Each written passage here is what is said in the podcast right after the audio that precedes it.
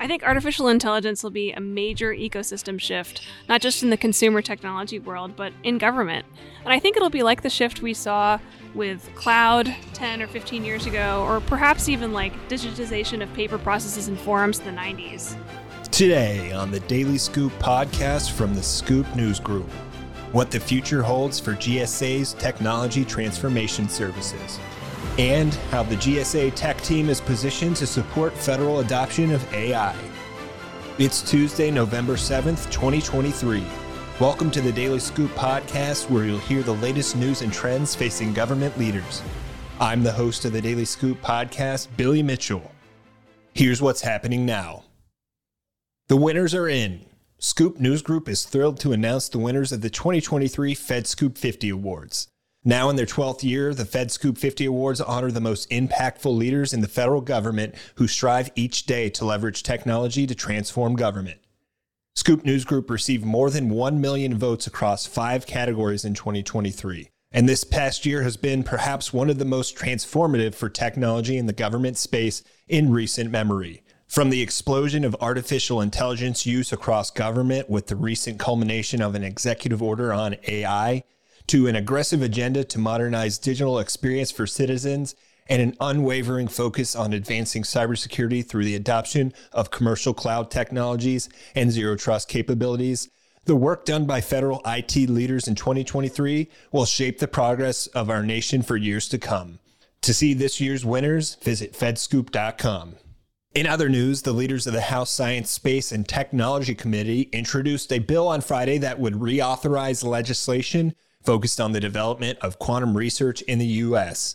The National Quantum Initiative Reauthorization Act, sponsored by Chairman Frank Lucas and Ranking Member Zoe Lofgren, comes after the preceding 2018 law expired on September 30th and is meant to build off of those previous accomplishments in an effort to ensure U.S. competitiveness against China and Russia.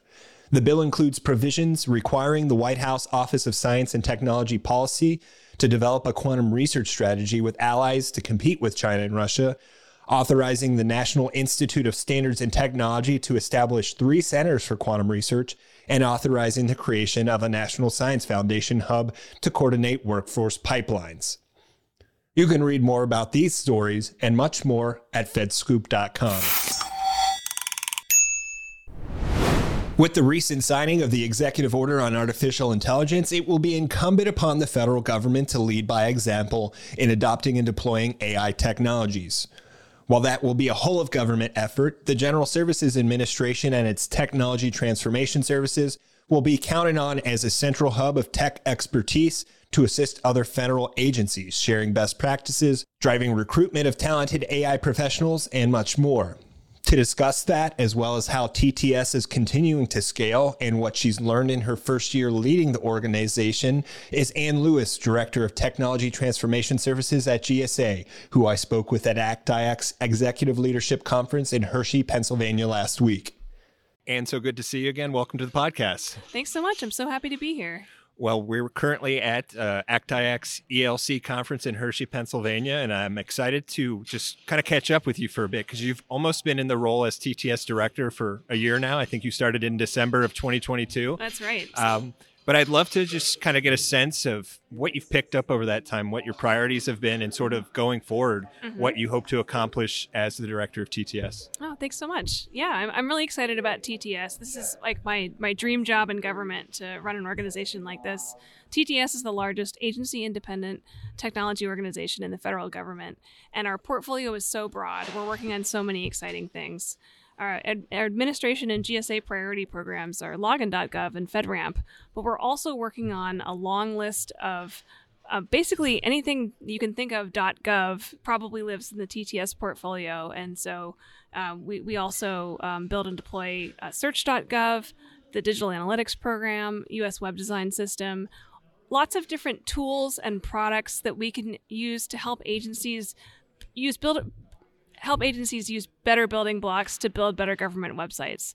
So, what we really want to do is help agencies understand how to meet users where they are, how to remove barriers between where users show up on a digital property and where they're trying to get to, and adopt industry standard uh, tools whenever possible. So, you talked about some of the services that you know TTS is leaning into a lot of the things that GSA has been developing for quite a while now, and that really kind of resonates with some of the work that the administration is doing around CX and mm-hmm. obviously the the DX memo recently came out, the digital experience memo uh, out of OMB, and I'm curious, you know, how is that impacting the work that TS, uh, TTS is doing under those programs like USA.gov and others that it, it, supports?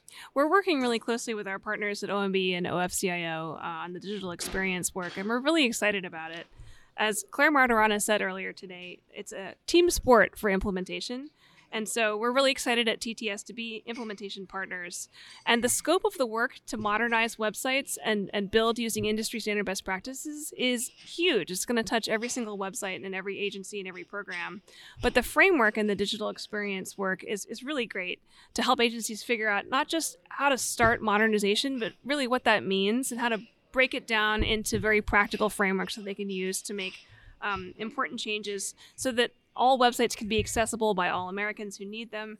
We can all uh, all websites can have a, a, an excellent customer experience, and um, that we can really lean into human centered design as a set of key practices, not something that we layer on after the fact when we realize we've built a bunch of websites that don't work really well.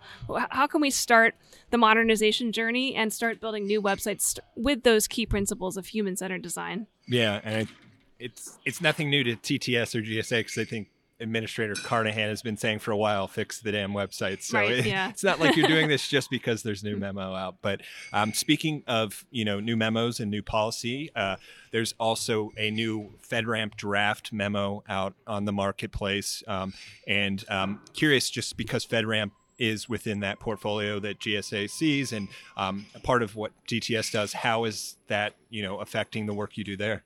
Yeah, I mean, so um, we're really excited to, to scale up the FedRAMP program. We think it's an important um, connective layer between public and private, and uh, we want to make sure that FedRAMP allows agencies to deploy the best modern secure technologies. Um, so we wholeheartedly eh, um, encourage dialogue between stakeholders and OMB through the public comment process uh, for the proposed guidance that's out now. And um, some important themes there that we take very seriously in the FedRAMP program are that FedRAMP must first and foremost be a security program, and we need to use agile principles and recognize that security is a risk management process. Um, so we know also that uh, the demand for uh, cloud service providers to go th- to become FedRAMP authorized has steadily increased over the last few years. So we're, we're doing what we can to with the PMO to figure out uh, the best ways of scaling those authorization processes while not sacrificing on security. So obviously, there's a new EO on the street about uh, artificial intelligence as of today, and um, it's going to impact all of government. So I'm curious your thoughts on how um, big of a deal that is now that we have this sort of guiding uh, principle order, as well as how TTS is going to play a role um, in in sort of um, leading to uh, take action on that. I think artificial intelligence will be a major ecosystem shift, not just in the consumer technology world, but in government. And I think it'll be like the shift we saw with cloud 10 or 15 years ago, or perhaps even like digitization of paper processes and forms in the 90s. It's going to impact everything from collaboration tools to how decisions are made with data. So we have a huge opportunity ahead of us for making systems work better, making systems work more efficiently, fairly, and we also face a huge risk of trusting imperfect automation processes to make decisions that could create or cause harm. So I think that to be able to get this right, government needs to be at the table. And so, what we're seeing with the artificial intelligence EO is an intention to do that and to really uh, invest in figuring out the right kinds of governance structures. And we also need to bring uh, AI talent into government. And so this is something that Technology Transformation Services is directly involved in. There's going to be a national push for AI talent. And if, uh, if any artificial intelligence practitioners are listening, you can go check out ai.gov and find a, a list of exciting opportunities to do government service.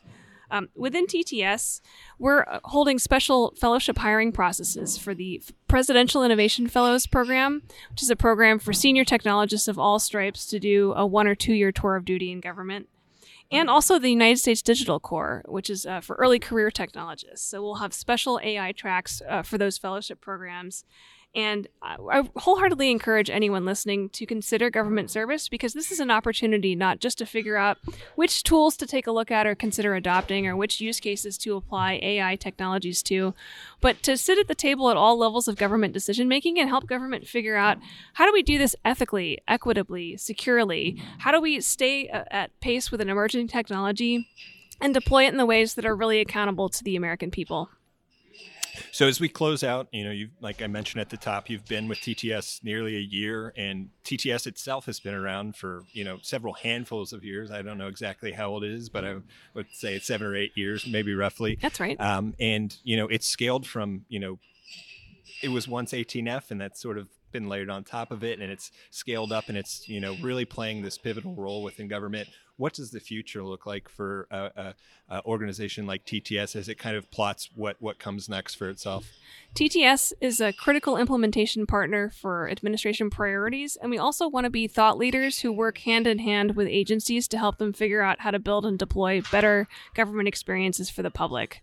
So we can do this from partnering with them on specific uh, implementation projects to pilot and prototype and show what's possible. And we can also do this from the policy and governance level um, and partner with agency leaders to figure out how do we think about modernization or enterprise data or system strategy writ large? How do we think about adoption of emerging technologies? What should we bring in and test? And how do we put the right safeguards and governance models around it so that we can be deploying technology ethically and staying at pace uh, with change while also ultimately being accountable to the public. So I see TTS as growing not just in implementation capacity, but also in technology thought leadership, bringing the best ideas in from the tech world, but deploying them in a really pragmatic, low ego way that actually works for government. Awesome. Well, Ann, thanks so much for your time. It's been fantastic chatting with you. Likewise. Thanks so much for inviting me. You can learn more about GSA's TTS and its mission at thedailyscooppodcast.com. The Daily Scoop podcast is available on all podcast platforms. If you've already rated the podcast on your platform of choice, thanks so much. High ratings and good reviews of the show help more people to find it. The Daily Scoop podcast is a production of the Scoop News Group in Washington, D.C. Adam Butler and Carlin Fisher help put the show together, and the entire Scoop News Group team contributes. We'll be back again on Thursday with a brand new episode. Until then, I'm your host, Billy Mitchell. Thanks so much for listening.